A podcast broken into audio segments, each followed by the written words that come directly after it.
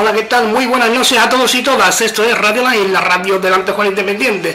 Alejandro Carmona quien nos habla y este programa, El Templo de las Ánimas, una vez más, en directo.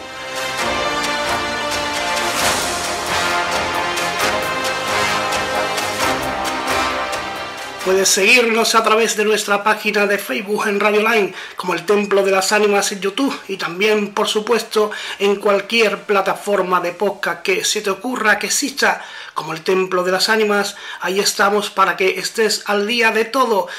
Puedes suscribirte y activar la campanita para no perderte nada, si quieres.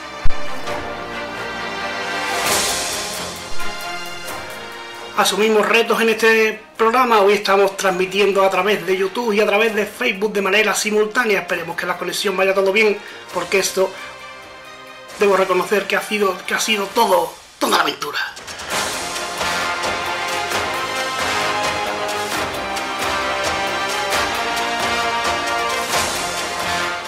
Y esta noche nos sumergimos en la historia. Hablamos de una mujer fascinante, nos metemos en un mundo mágico, viajamos en una máquina del tiempo que nos llevará a otros lugares, a otros mundos, a todo, a toda la historia, todo un enigma por descubrir. Una mujer apasionante.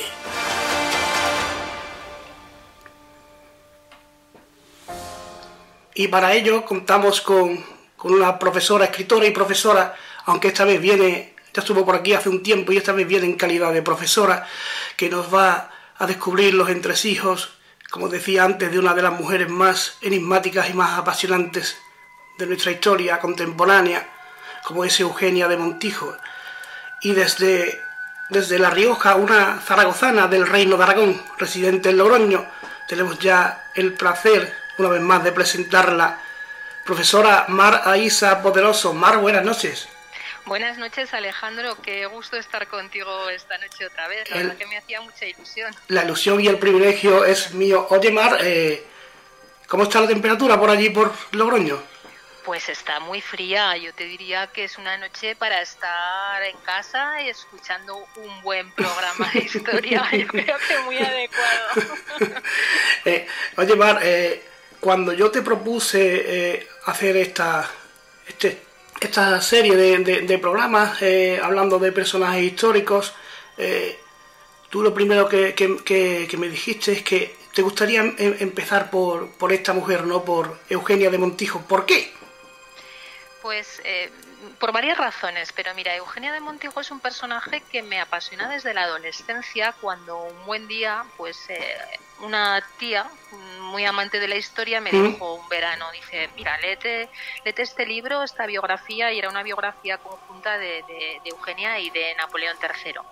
Y la verdad que descubrí un personaje que había sido bastante maltratado en general, mm, en el sentido de que ha llegado hasta nosotros quizá durante muchos años esa parte más frívola, más superficial, y se había olvidado quizá esa parte más global que tiene que ver con una mujer que tuvo un peso importante en la historia contemporánea, como tú, como tú bien has dicho.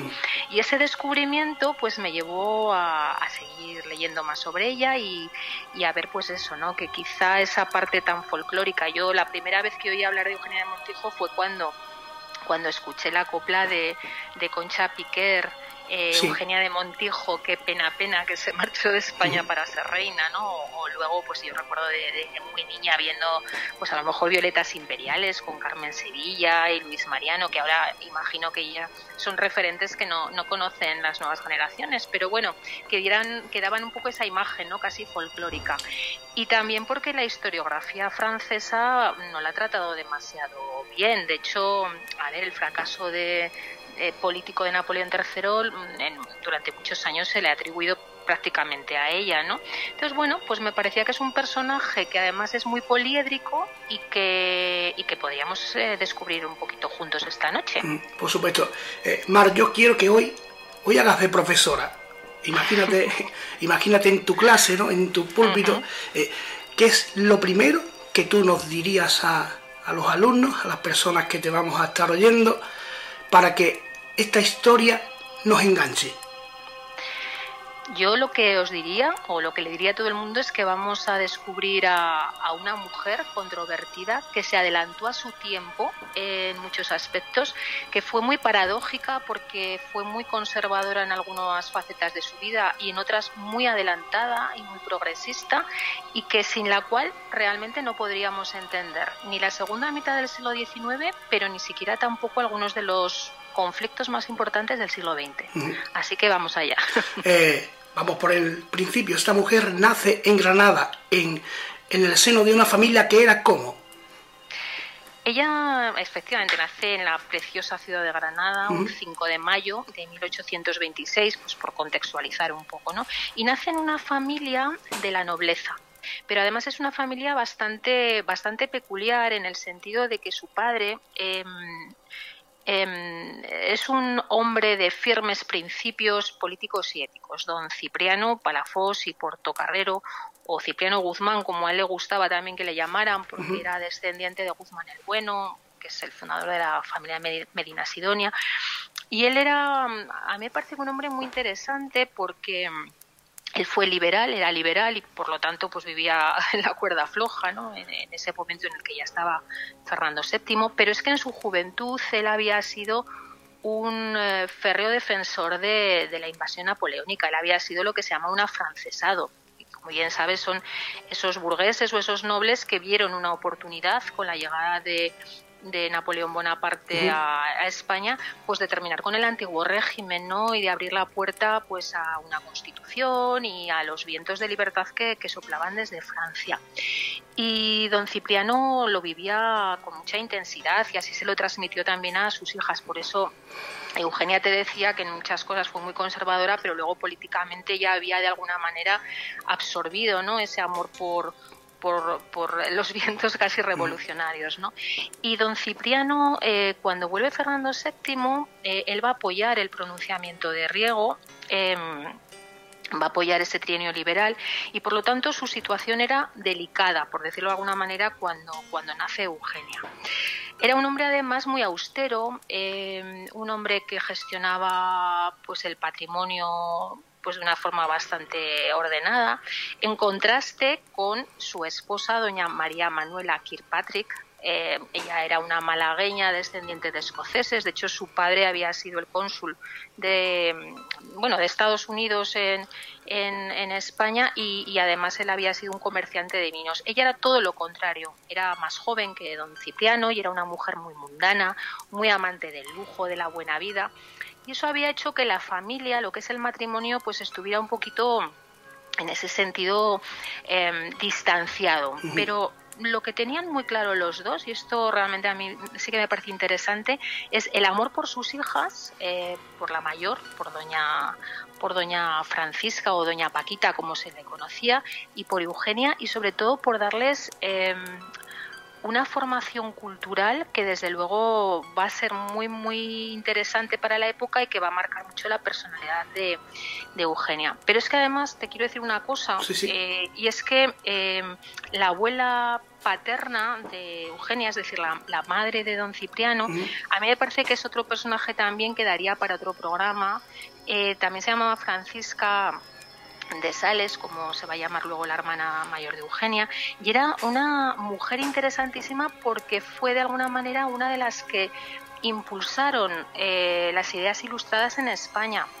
Eh, una mujer que, que abrió su, su, palacio, ¿no? el palacio de, Ariza, que luego lo heredaría Cipriano a la muerte de su hermano Eugenio.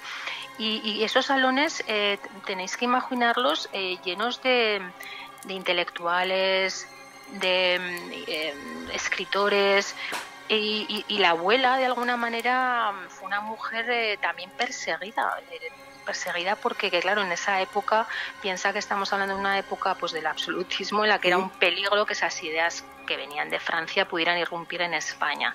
Y Godoy pues la va, la va a expulsar de la corte madrileña y la va a mandar, curiosamente, y esto me hace muchísima ilusión, a Logroño. Así que la abuela de Eugenia de Montijo eh, muere aquí en Logroño en 1808, con lo cual, bueno, pues eh, es un vínculo que tenemos con, esta, ella. Esta mujer, la, la, abuela de Eugenia, tiene cierto conflicto con la Santa Inquisición, ¿no? Sí, sí, precisamente la Inquisición es la que puso también un poco el ojo sobre ella, eh, pues porque en los salones, eh, bueno, estas ideas de alguna manera eran una amenaza, una amenaza política, una amenaza para el estatus eh, jerárquico de la Iglesia también y la Inquisición la vio como un peligro y le acusan de jansenismo que no era real, eh, además eh, bueno bastante alejado de lo que ya planteaba, pero bueno ese conflicto pues es lo que provoca pues eso no ese destierro de alguna manera hacia hacia una ciudad pues que se suponía fuera de lo que son los circuitos de la, de la corte, ¿no? como, como es Logroño, sí efectivamente. Es cierto que Eugenia nace en en una época en la que en Granada había un montón de, terremotos o esto es mera leyenda, que tiene que nacer en el jardín, creo, ¿no? De la casa, ¿no? Pues sí, mira, em, el día que ella nace, ese 5 de mayo, eh, doña María Manuela contaba cómo eh, se había adelantado unas dos semanas aproximadamente el parto, porque precisamente ese día mm, supuestamente hubo un terremoto bastante bastante fuerte, ¿no? Entonces, según contaba eh, doña María Manuela, hubo que desalojar el palacete y nació pues en una tienda de campaña improvisada, ¿no? Em, pero también es verdad que algunos historiadores consideran que esto no es, no es cierto, que ese terremoto pudo ser unos días más tarde doña María Manuela hubiera sido una community manager maravillosa de sus hijas porque desde luego su objetivo era casarlas bien y que de alguna manera tuviera una imagen de ellas eh, excelsa. ¿no? Entonces a, Eugenia em, considera bueno pues que, hay que darle incluso un origen ¿no? ya en el propio nacimiento excepcional. Entonces, sabes perfectamente que personajes pues como el propio Alejandro Magno que, su madre Olimpia pues eh, contaba cómo nació también en esa noche de tormenta en la que Zeus eh, está por ahí también. Pues bueno, yo, creo que doña María Manuela también quiso de alguna manera crear un poco ese mito en torno al personaje y habla también de ese terremoto. Bueno, sea como fuere, es verdad que la vida de Eugenia estuvo salpicada por algunos hechos eh, pues no sé si sobrenaturales, pero sí un poco excepcionales. Ella misma, aunque era muy religiosa, era también muy supersticiosa. De hecho, con 12 años, y esto es una anécdota que yo creo que es muy conocida, una gitana eh, del albaicín le lee la mano y le dice que va a ser reina y 10 años más tarde, cuando tenía unos 22 años y ya es, es, uno de los viajes que está ya en París, un abate también em, le predice que ve una corona imperial. Así que mm, sí que parece ser que a lo largo de su vida hubo como algunos momentos un poco rodeados de misterio, ¿no? y, de leyenda eh, casi. De hecho también le cuenta, también le dice que vivirá 100 años, ¿no? Que poco le faltó. Mm, sí, poco le faltó, 94 años, una muy longeva para bueno para la época y, y para ahora, ¿no? Una vida además muy triste porque fue una mujer que lo tuvo todo y lo perdió todo y durante 40 años, ya iremos viendo un poco, cuando ella se queda sola, pues desde luego tuvo una vida de peregrinaje eh, de un lugar a otro, ¿no? Y en soledad prácticamente absoluta. ¿Cómo es, cómo es el, el, el, el crecimiento en, la, en las sociedades de, de Eugenia, cómo, cómo, em, cómo comienza a estudiar, cómo va escalando, ¿no? En la, en la aristocracia. ¿Cómo es esto? Porque lo fácil es pensar eh, que, bueno, que una mujer que además era eh, extremadamente bella, ¿no? Hubiese llegado, eh, pues ya sabemos, ¿no? Lo que pensaría cualquiera, ¿no? pero sin embargo, ¿no? Esta mujer se casa con 26 años, creo, y era virgen. O sea que... Sí, sí, sí, sí. Sí. bueno, yo creo que es muy importante lo que comentábamos antes, ¿no? Em, en 1834 eh, hay un giro en la vida de la familia. Eh, yo creo que, que, doña María Manuela se había encomendado muchísimo, yo no sé a quién, pero para que, mm, bueno, de alguna manera esa vida espartana que, que ella repudiaba un poquito en Granada cambiara. Y, sí que es cierto, ocurre algo que no se esperaba y es que muere eh, el hermano mayor de don Cipriano, eh, muere Eugenio, que es el conde de Montijo, el, el dueño del palacio de Ariza, que está en la Plaza del Ángel, y al morir, pues bueno, la familia se va a trasladar a Madrid, con lo cual, pues esos sueños mundanos de de doña María Manuela pues van tomando cuerpo, ¿no? Porque doña María Manuela lo primero que hace cuando llega al palacio es remodelarlo, eh, decorarlo con un gusto pues más sofisticado y sobre todo abrir los salones, abrir los salones a esa sociedad madrileña, española, incluso internacional, pues que, que desde luego ya Eugenia siendo muy niña se va a codear pues con personajes muy interesantes porque mira en esos salones van a ir por ejemplo pues desde toreros eh, escritores, pintores, pero gente como, por ejemplo, escritores como Juan Valera y uno que a mí me parece fascinante que es eh, Próspero de Merimé. Y Merimé además eh, se cuenta que mm, Eugenia era muy pequeña, ¿no? muy jovencita, se sentaba en sus rodillas y Merimé pues, le, hablaba de esa Francia maravillosa, ¿no? que luego, pues fíjate, ella se va a convertir nada más y nada menos que en emperatriz. Y dicen que en una de esas tertulias doña María Manuela le contó una historia eh, de una cigarrera, un soldado y un torero que Merimé, pues bueno, muy atento y como buen escritor, pues luego daría lugar a la maravillosa Carmen, sí, que luego pues, pues luego Bizet daría la famosa ópera, o sea que, que ella ya desde muy niña, digamos, tiene relación con, con, con, lo que son los intelectuales de la época. Y como te decía antes, sí que ellos estaban muy de acuerdo en darles la mejor formación y las manda, eh, doña María Manuela se va con las dos hijas, siendo niñas todavía, a París. Esa época María Manuela aprovecha como para tejer esa red de relaciones sociales que en, cuando luego vuelvan siendo ya eh, Eugenia pues una mujer ya una joven le va a venir fenomenal para entrar en lo más selecto de la sociedad parisina. Pero es que en esa época mientras las niñas estudian en un colegio católico el Sacré-Cœur insisto en que era un colegio católico porque Eugenia va a tener unas firmes convicciones religiosas que luego le van a influir mucho en decisiones geopolíticas que se van a tomar. Así que eso luego lo, comentaremos. Y en esa época, eh, en París, eh, van a conocer ni más ni menos que a un escritor que a mí me encanta, que es Stendhal. Eh, Stendhal va a ser amigo de la familia, lo va a introducir Merimé en el círculo y también se cuenta cómo Stendhal le coge muchísimo cariño a Eugenia. Ella ya es una adolescente, la relación es absolutamente una relación de amistad, ¿eh?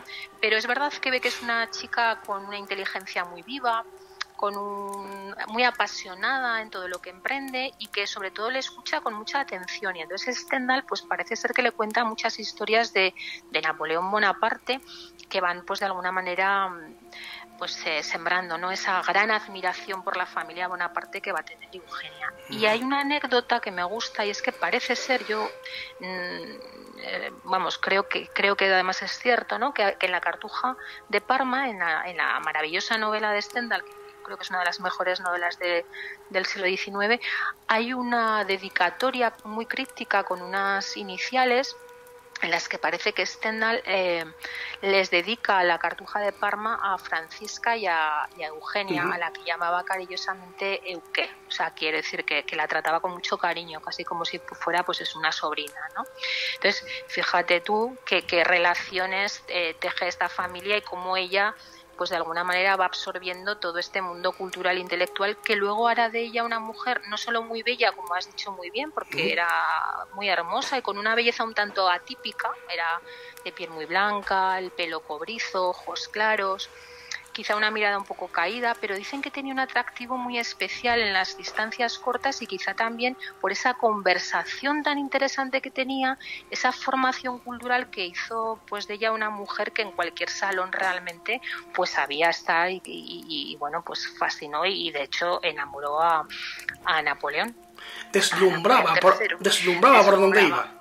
Sí, sí, sí, porque era muy elegante también. Desde pequeñas eh, todo el tema del, vestuario, de saber estar para ella fue importante y, y, bueno, luego iremos viendo como cuando ella se convierte en emperatriz va a ser el referente mundial de la moda y va a hacer que, Francia se convierta pues eso en el país de alguna manera puntero con una industria de la moda impresionante y como todos los trajes que ya se ponía marcaban tendencia. De hecho hasta la esposa de Abraham Lincoln Meritot Lincoln Em, copiaba sus modelos. Si, si buscas imágenes, eh, se ven como vestidos que llevaba Eugenia. La verdad que, que no los sabía llevar como Eugenia, porque Eugenia, aparte de un vestuario maravilloso, es que sabía llevar como nadie, ¿no? Esos trajes, esos sombreros, pero es verdad que era una mujer muy completa, muy, muy, muy elegante en todo.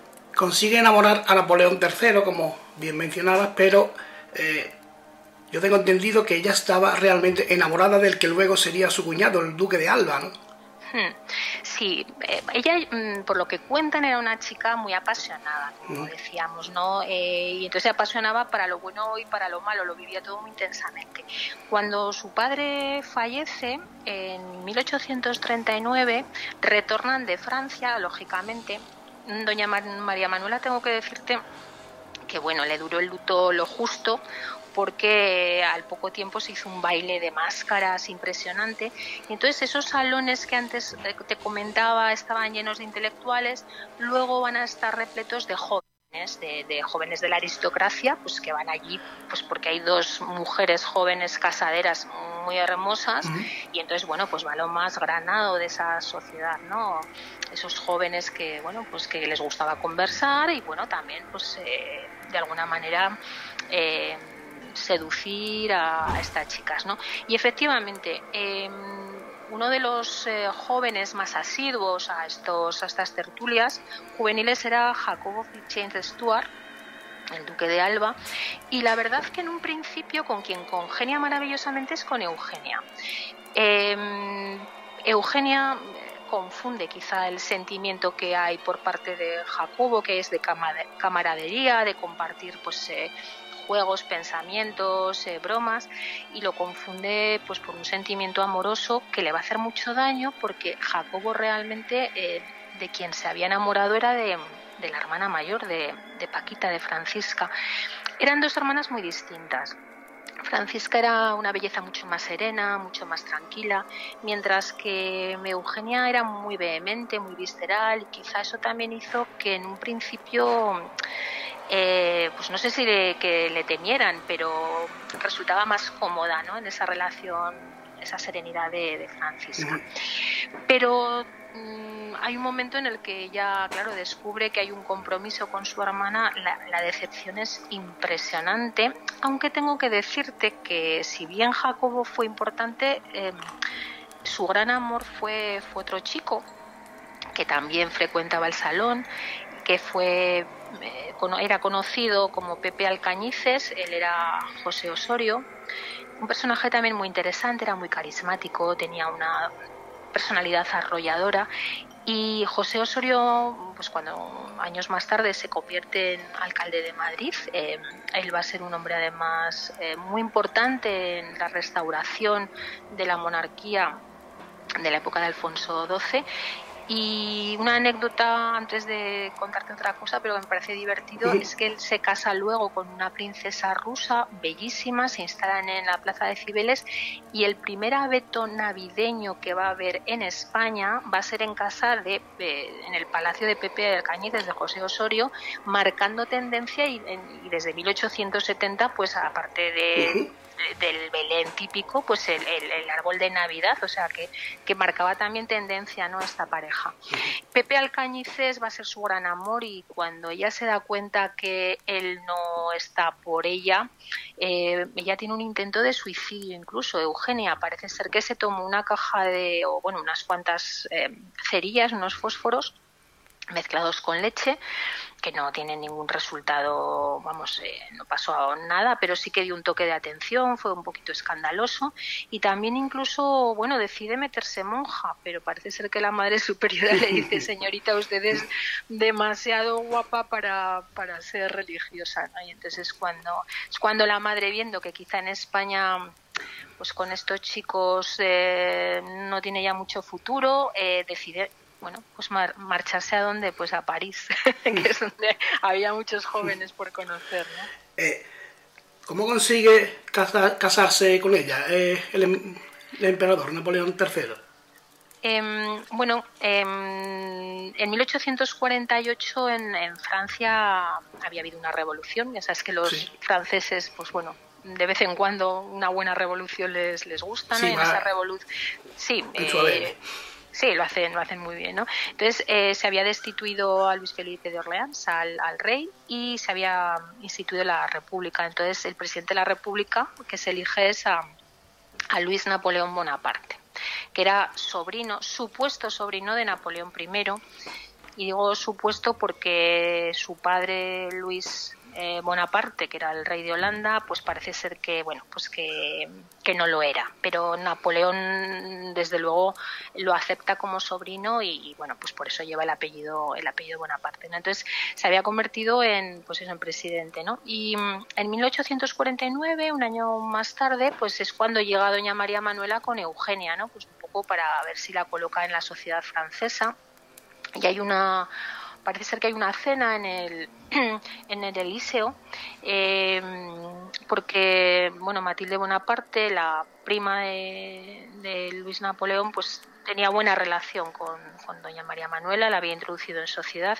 Y entonces, bueno, él, claro, ve una joven, digamos, nueva, eh, de las que él conocía, ¿no?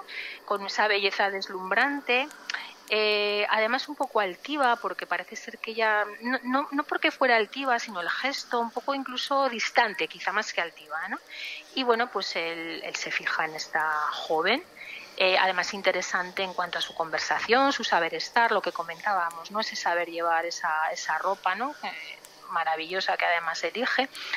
Y parece ser que luego en el Palacio de las Tullerías ella estaba asomada a un balcón, había habido una parada militar, él llega y esto es, dicen que es leyenda, pero es tan bonito que, que no sé, lo vamos a... Sí, hay que contarlo, claro. Claro. Y entonces él es cuando dicen que se para y le dice, señorita Eugenia, ¿cómo puedo llegar hasta su habitación, hasta su alcoba?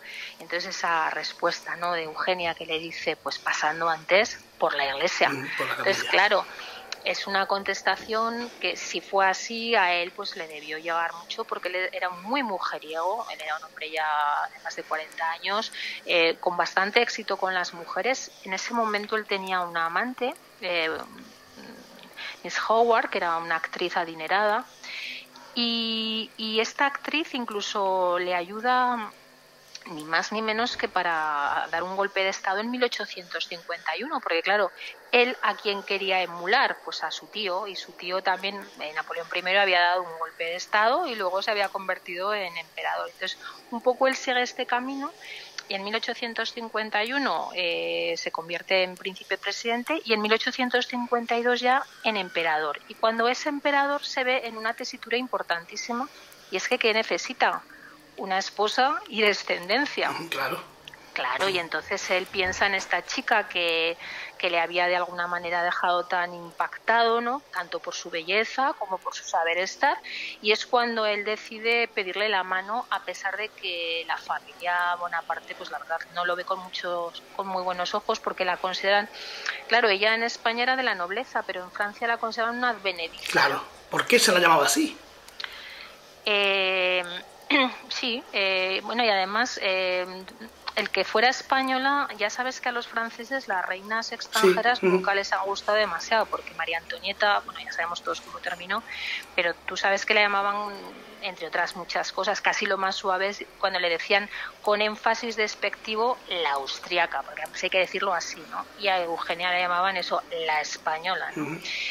Eh, pero bueno, finalmente cuando él ya es emperador, pues es el que toma sus decisiones, es un hombre ya de cierta edad y bueno, se empeña y le pide la mano a doña María Manuela. María Manuela, bueno, feliz porque había conseguido su objetivo, su, su hija mayor se había casado con el duque de Alba y su hija pequeña, con la que durante un tiempo pensó que quizá no pudiera ni siquiera casarla, ¿no?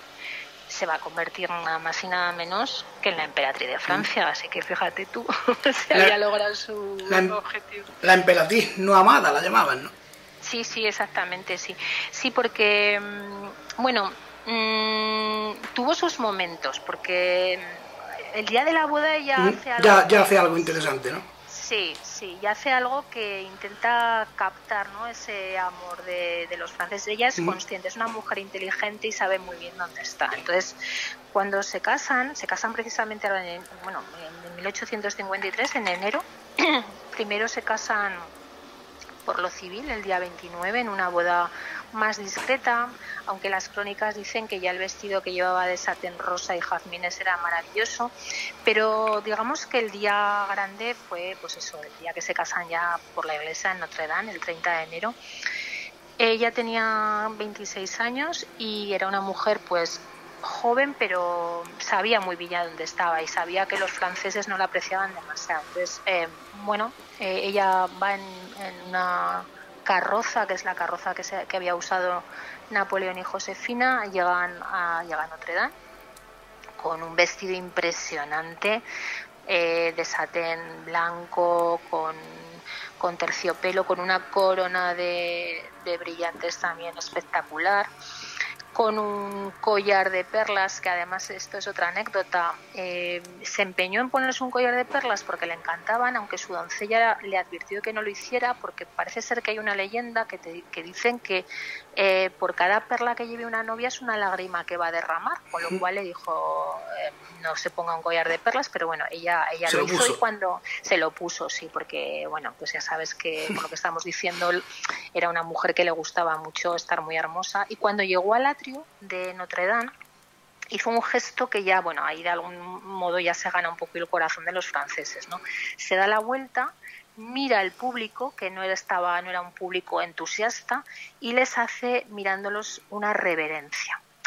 Y en ese momento eh, hay que imaginar cómo en esa plaza de, Notre Dame, pues eh, bueno, pues rompieron a gritar eh, vivas a, la emperatriz y bueno, debió haber un clamor ahí en el que ella fue consciente que ese, ese detalle hizo que, que comenzara un poco a prender ya la llama de los franceses hacia ella. Y luego hizo otra cosa que también les gustó mucho, y es que el ayuntamiento de, de París eh, le había hecho un regalo de unos 600.000 francos para que ella lo gastara en joyas o en lo que quisiera. Y entonces ella, eh, en vez de, de, gastárselo en ella, lo donó para que se hiciera una, una casa de acogida, una especie de hospicio para mujeres eh, pobres de, de París, ¿no? Entonces, eh, bueno, eso hizo que se ablandara un poquito el corazón de los de los franceses, sí. Pero se habla incluso de que, eh, a pesar del gusto por, por, la ropa, por las joyas, eh, construye un hospital donde, donde van todo tipo de, de, personas, de enfermos, sobre todo con, con contagios, y ella es la primera que entra y se arremanga y se pone a ayudarnos. Eso es Sí, sí, sí, pero es que además es así. O sea, eh, ella consideraba que, que, a ella como emperatriz le correspondía eh, tener una imagen lo más perfecta posible. Eso, digamos que, que no fue entendido. Además, ella misma luego en sus memorias comenta, no entendieron nunca a los franceses que yo lo hacía también por la imagen de Francia, ¿no? por lo que te decía también de toda esa industria que dio muchísimo dinero. Pero eso no quitaba para que fuera una mujer con un compromiso social extraordinario tan extraordinario que, efectivamente ella se cuenta que iba pues por los arrabales de París no tenía ningún complejo en ponerse en primera línea cuando había incluso epidemias a ayudar. Ella además bueno abrió pues eso varias varios hospitales. Em, también hizo una cosa muy interesante y es que había en esa época parece ser cárceles de niños y entonces ella pidió reconvertirlos en, en escuelas agrarias, es decir, ella, si te das cuenta, apuesta ya también por, por otros caminos hacia la integración, sobre todo de, los niños, no a través de darles un oficio. Em, también, por otra parte, fue una mujer que apostó mucho por la ciencia. Em, ella Em, sigue muy muy de cerca la carrera de Pasteur y eh, bueno y además financia incluso pues la vacuna contra la rabia es decir que es una mujer muy atenta a las necesidades de, sus súbditos y, que de alguna manera apuesta por el progreso y por porque porque los franceses tengan una vida mejor sobre todo las clases sociales más desfavorecidas entonces sí tiene una sensibilidad social impresionante según tengo entendido, hasta en, tres ocasiones su marido le, le, cede el poder y tiene que gobernar ella, ¿no? Hmm. Eh, eh, otra faceta interesante que es la que me estás comentando es que su marido tenía en ella una confianza plena.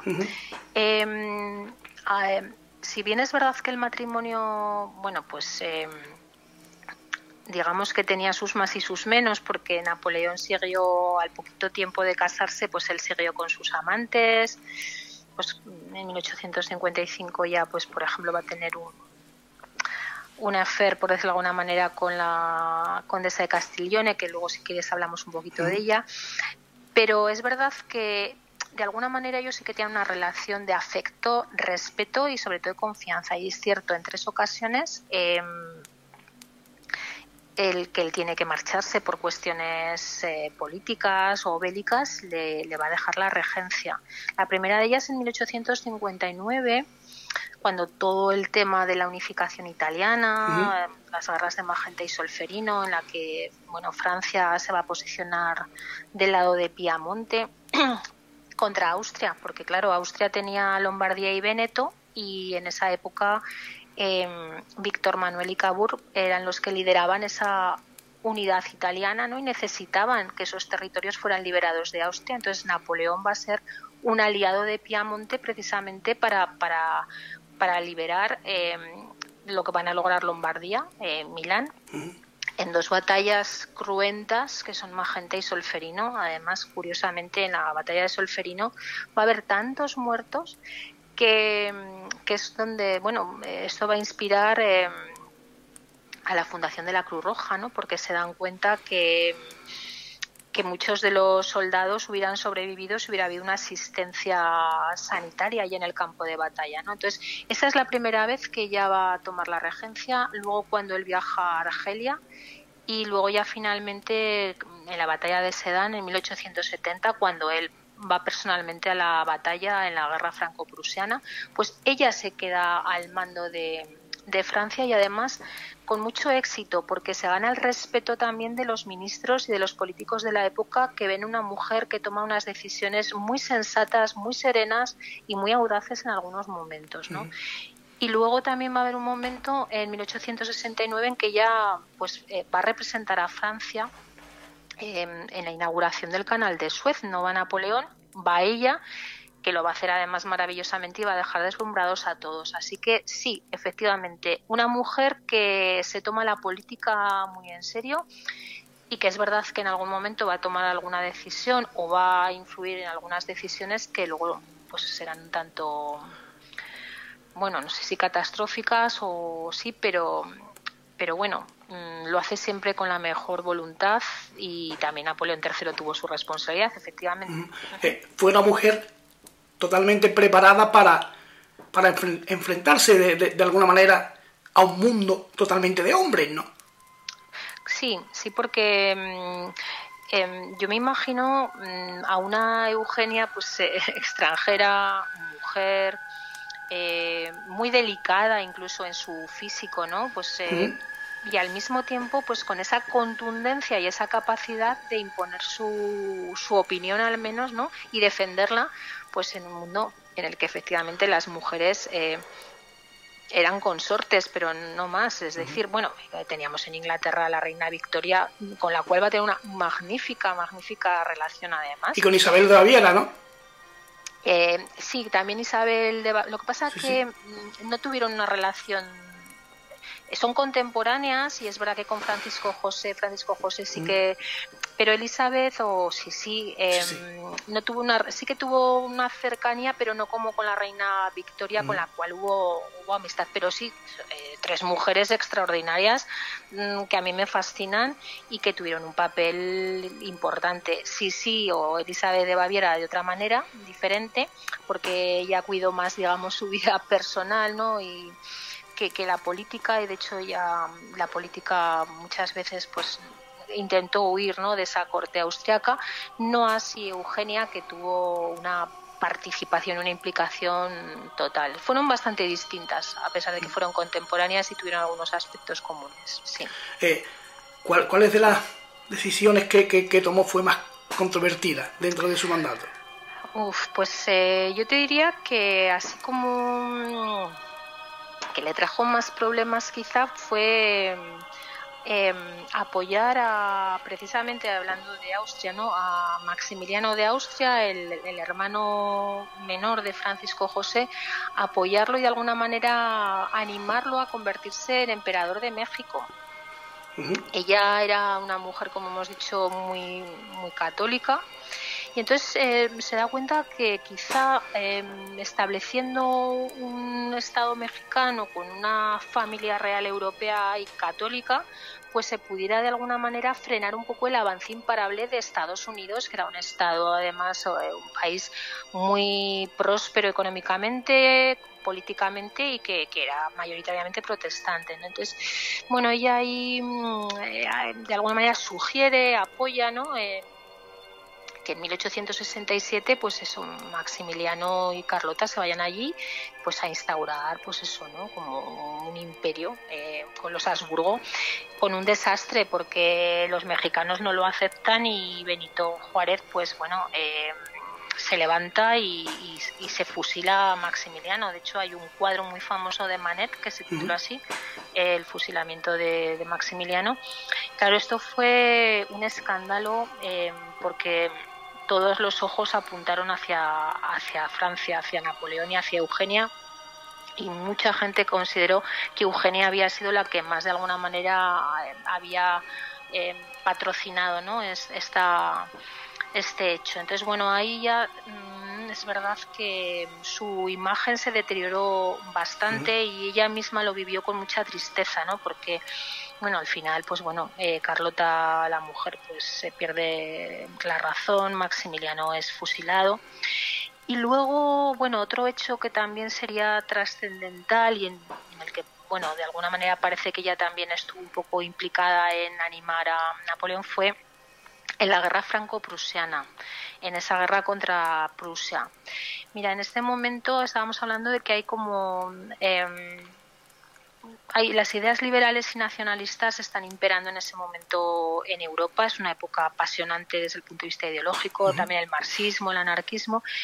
Y va a haber em, em, lo que se llama la unificación alemana y la unificación italiana. ¿no? Eh, Italia y Alemania no existían como estados unificados, como los conocemos ahora, eran estados independientes pero tanto en Italia como en, Alemania había dos estados que quisieron liderar de alguna manera esa unificación. ¿no? Entonces decíamos antes en Italia Piamonte y en Alemania Prusia, en donde bueno estaban los Hohenzoller, Guillermo I y su primer ministro, el famosísimo Bismarck. ¿no? Entonces, bueno, eh, Bismarck era un hombre tremendamente maquiavélico e inteligente, se dio cuenta que si quería la unificación eh, necesitaba un enemigo común que hiciera que todos los estados alemanes se quisieran unir a Prusia, puesto que los del sur no lo tenían tan claro, esa unidad con, con los Hohenzoller y con él como primer ministro. Y entonces, bueno, pues Francia va a ser el enemigo perfecto, ¿no? Porque, bueno, pues eh, Napoleón en ese momento ya estaba un tanto debilitado y sobre todo le van a tender una trampa. Le van a tender una trampa en la que Napoleón va, va a caer eh, Napoleón, bueno, y tiene que ver con España. en España ha habido una revolución en España, eh, la de la gloriosa en el 68, Isabel II se tiene que exiliar, el trono de España queda vacío y entonces eh, se propone que pueda ser un primo de Guillermo de Hohenzoller, Leopoldo, el que ocupe el trono de España. Y Napoleón ahí se da cuenta que, no puede ser, porque dice, no puedo tener Hohenzollers en el norte y, en España también Hohenzollers, me quedaría como una especie de sándwich, ¿no? Entonces él le pide a Guillermo, al al rey Guillermo de, Prusia que por favor que su primo no sea rey de España. Entonces Guillermo accede.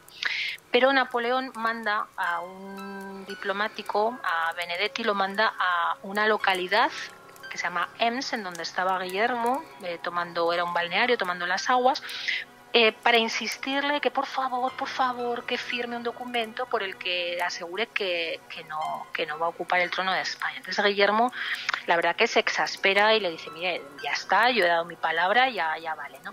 Y entonces Guillermo le manda un telegrama a Bismarck, a Berlín, en el que le dice pues un poco lo que había pasado, que Benedetti había insistido y que le había dicho que bueno pues que ya que ya estaba, ¿no? Entonces Bismarck lo que hace es manipular ese telegrama, lo que se llama el telegrama de Ems, y, en ese telegrama eh, lo manda a la prensa y, en la, y de tal manera que parece que Benedetti de alguna manera había sido irrespetuoso con Guillermo que Guillermo se había sentido agredido por el diplomático francés con esa insistencia y claro, era un conflicto internacional, ¿no?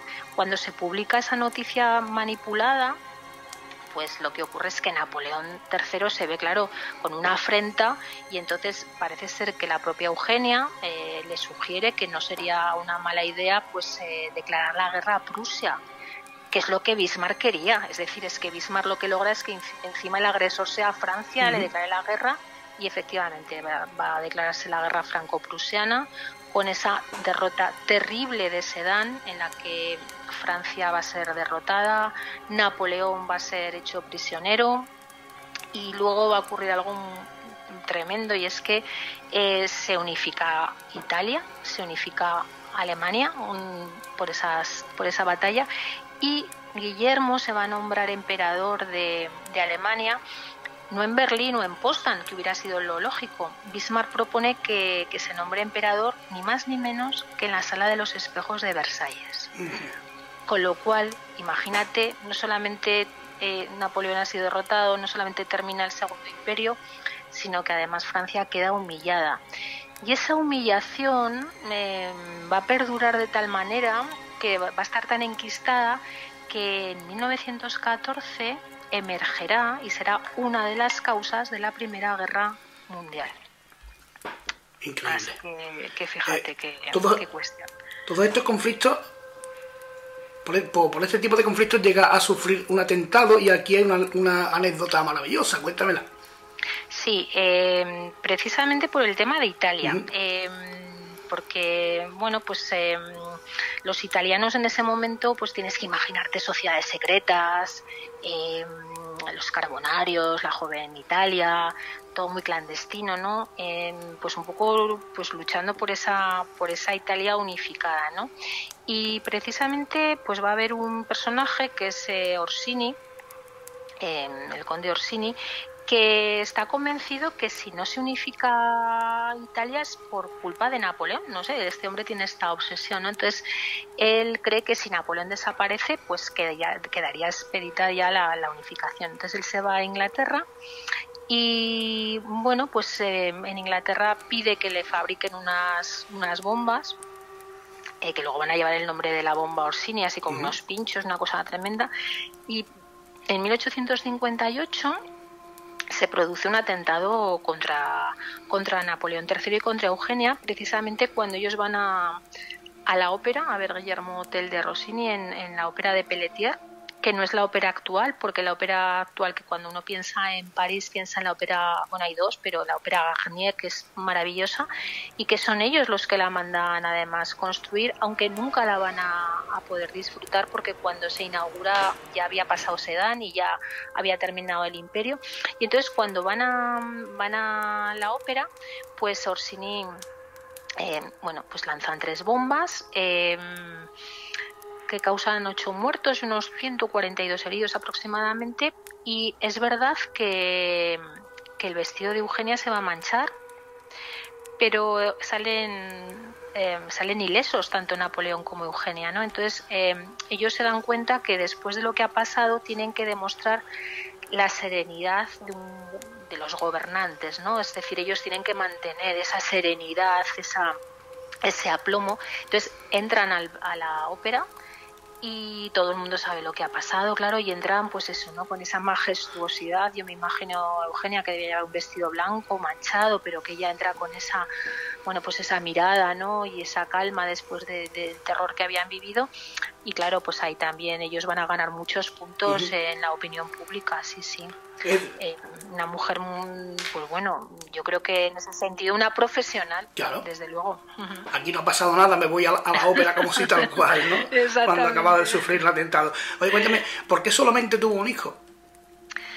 Eh, ella mm, tuvo bastantes dificultades eh, para quedarse embarazada. De hecho, ella antes de, nacer Lulu, eh, Luis, eh, que luego, bueno, pues le llamarán Napoleón IV, tuvo algunos abortos e incluso no se quedaba embarazada. Dicen que fue la reina Victoria la que le dio unos consejos ¿no? de cómo quedarse embarazada incluso parece porque la reina Victoria pues bueno tuvo muchos hijos y era una mujer que estaba muy muy puesta ¿no? en todas estas cosas parece ser que le aconseja ponerse unos cojines eh, debajo de las lumbares y le dijo, mira hija mía, ponte en esta posición con los cojines que probablemente te vas a quedar embarazada más fácilmente y efectivamente eh, consigue darse embarazada, ya te digo, tiene varias pérdidas de, bebés y ya por fin nace, nace su único hijo.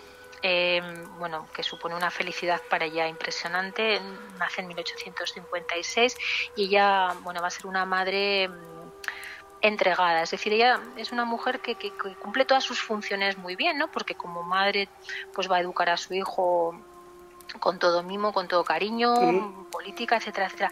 Y ya, ya parece ser que fue un parto muy complicado y ya no pudo tener más, más hijos. Pero bueno, tenían el heredero, querido heredero, que, podría haber sido, pues eso, el, el siguiente emperador si no hubiera habido esa batalla tan trágica de Sedán que hizo que se tuvieran que marchar a, Inglaterra exiliados y que bueno pues aunque es verdad que intentaron sobre todo Eugenia lo intentó no recuperar el trono para para su hijo los franceses ya tenían muy claro que querían un sistema republicano y, era muy complicado muy complicado volver bueno y además em, es que este chico mm, bueno pues va a morir siendo muy joven mm. porque bueno eh, el opta por la vida militar, eh, se va a Inglaterra para, para además adiestrarse. Y, bueno, pues eh, va a ocurrir algo tremendo, ¿no? Y es que hay una guerra eh, entre Inglaterra y los Zulús en, en, Sudáfrica y bueno, pues va a haber un enfrentamiento en el que este chico pues va a morir bueno, pues de una forma terrible, ¿no? Bajo las lanzas de, los Zulus. Y dicen, fíjate, también hay varias anécdotas, que es una vida llena de anécdotas, si te das cuenta, ¿no? Dicen que él llevaba la espada de Napoleón I un poco como amuleto, ¿no? Y también por orgullo familiar. Incluso dicen que también podía llevar como silla de montarla que su padre usó en Sedán y bueno, desde luego la espada no le trajo ninguna suerte y la, silla de montar incluso dicen que fue una dificultad porque no era una silla que estaba en perfectas condiciones, parece ser que él cae del caballo, entonces los zulús pues lo insertan en lanzas, pero estos, estos eh, guerreros africanos tenían una costumbre y era pues desmembrar a, sus víctimas. Y en este caso no lo hicieron porque dicen que se batió de una forma tan valiente y tan heroica que le perdonaron de alguna manera morir de esa bueno ya estaba muerto no el que su ser mancillado el, cadáver de esa forma. Y que lo único que hicieron fue abrirle en canal que también lo solían hacer para que el espíritu pudiera salir del cuerpo y pasar a la otra vida. Pero bueno debió ser bastante heroico porque desde luego eh, lo respetaron, ¿no? De alguna manera. Y bueno, pues eh, claro, esto hunde a Eugenia, pues imagínate, ¿no? Eh, se había quedado viuda en 1873, muere su hijo siendo muy joven y su hermana también había muerto. Paca también había muerto unos años antes, también muy joven pues no se sabe si de tuberculosis, quizá leucemia, y entonces, bueno, pues todos los seres más queridos habían ido desapareciendo y, se va a quedar muy sola, ¿no? Va, pues va a viajar, va incluso a ir al lugar donde había muerto su hijo. A, eso iba, ¿por, por, qué, por qué decide ir allí? Bueno, yo creo que un poco por reencontrarse, ¿no? Con ese con esa pérdida, un poco por cerrar quizá las heridas, ¿no? Y ver el lugar en que su hijo tan amado pues había fallecido, ¿no? Y cerrar esa, ese capítulo. Y luego ella, pues bueno, va a vivir, eh, sobre todo va, a bajar bastante a Biarritz, porque tú sabes que Biarritz, eh, si vais a Biarritz, eh, es una ciudad pues que se muy bonita, muy vinculada a lo que es el glamour y el lujo y fue ella la que la puso de moda, porque cuando era niña, cuando tenía nueve años, parece ser que de su madre se la llevó allí a pasar unas vacaciones. Tuvo un recuerdo tan bonito que cuando se casa con Napoleón eh, van allí también a pasar unos días, eh, disfrutan tanto que él manda a construir un palacio, Villa Eugenia, en forma de E de su inicial. Y bueno, pues fue un palacio en donde ella disfrutó mucho, ella lo decoró. Eh, luego, claro, cuando tiene tantas pérdidas personales y económicas, pues bueno, se convierte en un hotel y de hecho sigue siendo un hotel en donde, bueno, pues han ido personalidades eh, bueno, el propio Alfonso XIII conoció ayer allí a Victoria Eugenia, incluso actores, eh, escritores como Hemingway, actores de Hollywood de la época dorada. Entonces, ella, esos últimos años, pues bueno, eh, sí que es verdad que viajaba a Biarritz, en donde se sentía en un lugar a gusto y sobre todo bueno, viajaba por Europa y, y, también a Madrid, porque claro, en Madrid, en el Palacio de Liria, estaban sus sobrinos, los hijos de su hermana, y bueno, fue allí, como bien sabes, donde ya muere precisamente cuando vuelve a España para que la operen de cataratas. Se habla, se habla de que se habla de que de que fue la impulsora del veraneo, ¿no? Si se me permite decirlo. Sí. Sí, sí, sí, Parece ser que ella es la que pone de moda, digamos, lo que son las vacaciones, como las concebimos ahora, de ir a la playa, fue por eso te digo que es que fue una mujer muy adelantada a su tiempo y que marcó tendencia. Y sí, sí, las vacaciones que luego las otras familias reales la imitaron, la familia real española, todas de alguna manera, bueno, pues iban a San Sebastián, en el caso de la familia española, pero buscaban zonas de costa, eh, bueno, elegantes, en donde pasear, en donde poder tomar, pues eso, las aguas, etcétera, etcétera. Ella fue la impulsora sí, de esta costumbre tan estupenda que tenemos ahora nosotros y que todos podemos más o menos disfrutar. ¿no? Eh, sí, Una cuestión que no quiero que, que, que no quiero dejar, dejar pasar, eh, una mujer de ese carácter, ¿cómo soporta las infidelidades de su marido? Pues mal, mal, o sea, eh, por lo que sabemos no, no lo llevaba nada bien y de hecho, como te comentaba antes, la relación íntima se corta, de hecho parece ser que prácticamente no tienen intimidad, no tienen relaciones íntimas durante tiempo, ¿no? Sobre todo ella se queda muy decepcionada cuando prácticamente nada más casarse, pues llega a la corte una mujer que te hablaba antes, ¿no? Eh, Virginia Oldoini, que, la condesa de Castiglione, una mujer de una belleza arrebatadora, casada, pero bueno, el marido de alguna manera sabía un poco, ¿no? Que su mujer tenía otras relaciones eh, y, es muy curioso porque cuando llega en 1855, pues ella se habían casado en el 53, pues prácticamente recién casada. Eh, Eugenia es consciente y es Vox Populi que su marido está teniendo una affair con esta mujer, que además, por lo que se cuenta, era prima de Cabur. Cabur era el primer ministro de Piamonte y parece ser que la había mandado como agente secreto para convencer a Napoleón de lo que te comentaba antes, ¿no? De que les apoyara contra, contra los austriacos. Entonces, bueno, pues sí, eh, logra su objetivo, lo seduce. Eh, Napoleón además va a apoyar a los piamonteses y, y bueno, iba a tener una relación con ella. Esta mujer además también tiene una biografía interesantísima. Ella era tan bella, tan bella que hay muchas fotos, ¿eh? que cuando ella se hace, va envejeciendo, no soporta, no soporta el deterioro físico, parece ser que incluso tapa todos los espejos de la casa y, bueno, pues muere de una forma bastante triste también, ¿no? Pero fue una persona, una mujer bellísima y, fue la primera amante que ya, que Eugenia tuvo conciencia y luego hubo muchas más. ¿eh? Entonces, bueno, ella no lo ve bien. Luego ella es como decíamos, no es católica convencida, con lo cual tampoco se plantea otro tipo de medidas, ¿no? Ella en ningún momento piensa en romper ese matrimonio, claro. ¿Y cómo son esos últimos años antes cuando muere cuando muere el marido? ¿Ella sigue como emperatriz o no?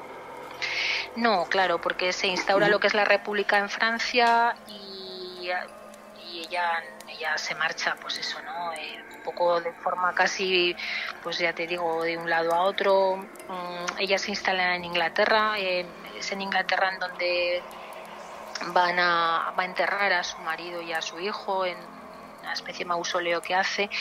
Y bueno, pues viajes, como te decía, pues un poquito por Europa, Biarritz y luego pues, pues a Madrid a ver a sus sobrinos y, es allí donde cuando ella ya se ve muy mayor y ya con problemas de vista, pues bueno, el doctor Barraquer es un poco eh, en ese momento el mejor eh, médico que había que ya podía de alguna manera acudir vuelve a España le operan de cataratas ella mm, recupera la vista y además es muy feliz porque ella era una gran lectora y eh, tenía mucha ilusión de poder volver a leer el Quijote. De hecho ese libro que ella llevaba Lo que ocurre que, bueno, pues eh, luego tiene un problema renal, era muy mayor y es cuando muere allí en el Palacio de Liria en, Madrid. ¿no? Pero son unos años muy tristes, muy, muy solitarios y en los que dicen que los propios madrileños cuando la veían pasear les daba mucha lástima, ¿no? Porque iba vestida de negro totalmente, ella, esa mujer bella de los colores, porque ella le encantaban los colores claros, de hecho ella siempre iba vestida de, de Malva le encantaba el color lavanda, que puso muy de moda, en todos los retratos aparece, el rosa, el verde nilo, que es el, color que ella usa cuando va a inaugurar el canal de Suez, ¿no? que, que además tiene un éxito impresionante. Luego te cuento una anécdota que pasa en Estambul que es muy divertida también. Y, se viste de negro y, bueno, pues eh, es una mujer trágica, eh, quien lo tuvo todo y lo, lo perdió todo. ¿Qué, ocurre, ¿Qué ocurre en Estambul? Pues cuando todo el tema del canal de Suez ella va a visitar al sultán del imperio turco, va a Estambul, este señor, que era un hombre de unos treinta y tantos años, pues eh, era bastante mujeriego también, tenía un harén. Y, eh, bueno, cuando la ve le dice, bueno, qué belleza, y además se lo está constantemente diciendo, ¿no? Entonces parece ser que va al harén y le presenta a sus mujeres. Y hay una, una mujer que es su favorita, rubia, bellísima, que circasiana, pues probablemente rusa o ucraniana. entonces esta señora pues era muy celosa y como escucha todo el rato al sultán alabando la belleza de Eugenia, pues en un momento que se quedan solas, pues ella parece ser que le da una bofetada a Eugenia imagínate el conflicto internacional que podía haberse eh, gestado ¿no? por ese acto. Y Eugenia, lejos de enfadarse, pues parece ser que le dio la risa y bueno, le encantaba contar esta anécdota. Eh, se lo contó a Comte, que bueno, es un historiador que, que dejó constancia de ello directa y lo que pudo ser un conflicto internacional pues no dejó de ser una anécdota y ella decía que entendía muy bien las pasiones humanas porque ella también sabía lo que es estar celosa y que bueno me disculpaba no que había sido pues había perdido un poco los estribos pero bueno para que veáis también el talante que tenía no que a pesar de ser emperatriz y que podía haber pues imagínate no eh, armado ahí un problema político todo lo contrario comprendió bueno pues que al final la naturaleza humana a veces es débil pero bueno. Claro. Eh, se podría definir la, la vida de esta mujer como una historia tan triste como apasionante Sí, yo creo que Eugenia tuvo mm, una vida intensa, em, vivió todo, todas sus facetas, pues eso, ¿no? A tope. Em, creo que tuvo momentos de una gran felicidad, porque las personas que son, digamos, apasionadas por naturaleza disfrutan mucho y sufren mucho, pero que luego es cierto que el destino eh, pues le, arrebató todo lo que más quería. Entonces, pues tuvo una vida, pues eso, ¿no? Mm, que alcanzó lo máximo, que ha pasado la historia, que tuvo grandes oportunidades y una vida maravillosa, pero que al mismo tiempo también, personalmente, yo creo que, fue una mujer que sufrió mucho. Desde esa juventud con desamores, eh, ese matrimonio en el que ella tampoco se sintió del todo amada o por lo menos como ella hubiera querido y luego pues las pérdidas, las pérdidas personales de la gente que quiso. Así que bueno, pues sí, una vida mm, digamos pues eso, muy intensa pero también tremendamente desgraciada, sí, sí, sí. Oye Mar, hace prácticamente, bueno, algo menos de un año que, estuviste por aquí la primera vez, ¿no? Eh, estabas con tu novela, ¿Quién ha visto a una sirena? ¿Cómo ha sido tu año? ¿Cómo lo definirías? Pues ha sido un año también apasionante, porque ha sido un año muy intenso en el que he tenido, pues bueno, em, aparte de mi vida profesional como profesora, que evidentemente también es muy intensa porque es una profesión muy absorbente, mm. pues mi vida literaria también ha sido, yo creo que también muy bonita. He tenido muchísimos encuentros con, con lectores, ha habido, he tenido muchas oportunidades desde clubs de lectura hasta presentaciones y bueno, pues eh, también aquí en, La Rioja hay un premio que es el del Ateneo que me quedé finalista. Entonces, bueno, pues muy, satisfactorio y, disfrutándolo mucho, porque escribir es mm, algo que se disfruta, pero es que luego toda la parte digamos, de, cuando te leen y cuando tienes la oportunidad de estar con, los lectores, pues eso yo creo que es, es un regalo auténtico y ha sido un año muy bonito, muy bonito. Eh, ¿Algún proyecto nuevo por ahí?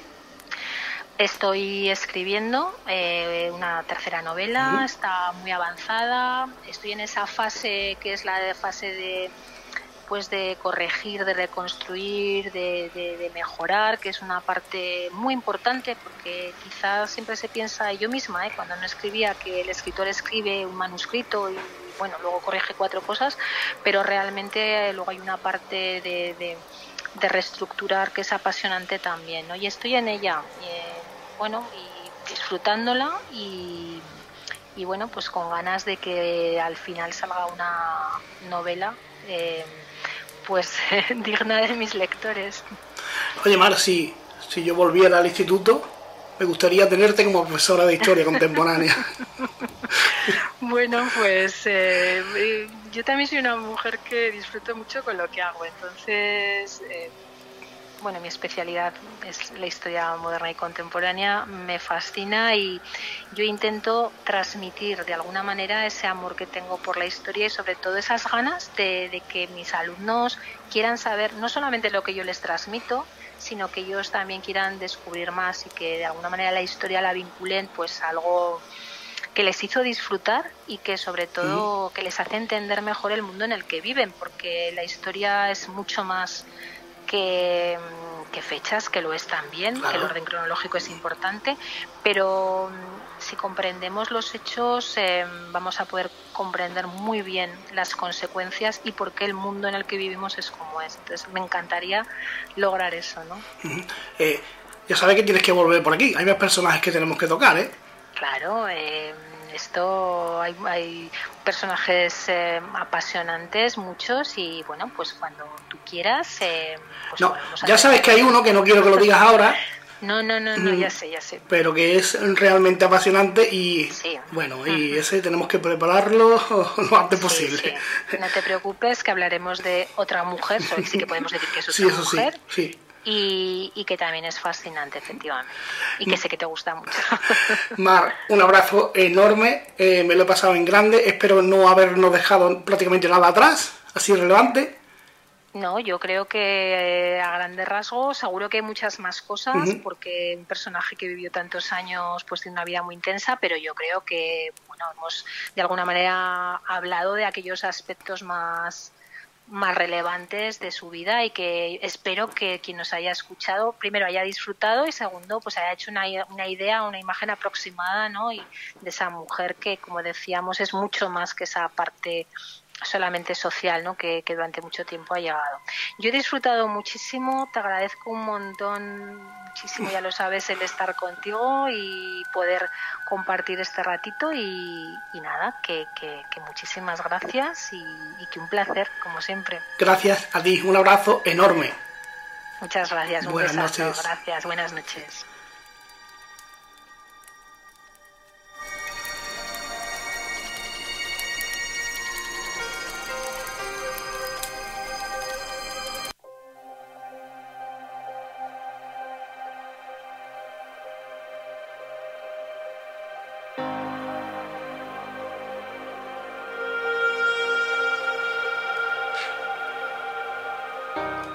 Bueno, amigos y amigas, ¿qué deciros? Hasta aquí el maravilloso programa de hoy, esta clase magistral de historia que nos acaba de dar Mar, que es encantadora, además lo cuenta, como siempre digo, la fuerza de las, de las palabras, esa energía, ese entusiasmo por, por difundir, porque aprendamos todos de una mujer quizá no demasiado conocida para algunos, y fíjate, ¿no? Lo que, lo que encerraba, lo que guardaba una mujer que, a, mí, a, mí, a, mí, a mí esa, esa parte que ella crea un hospital y se remanga y se pone a ayudar.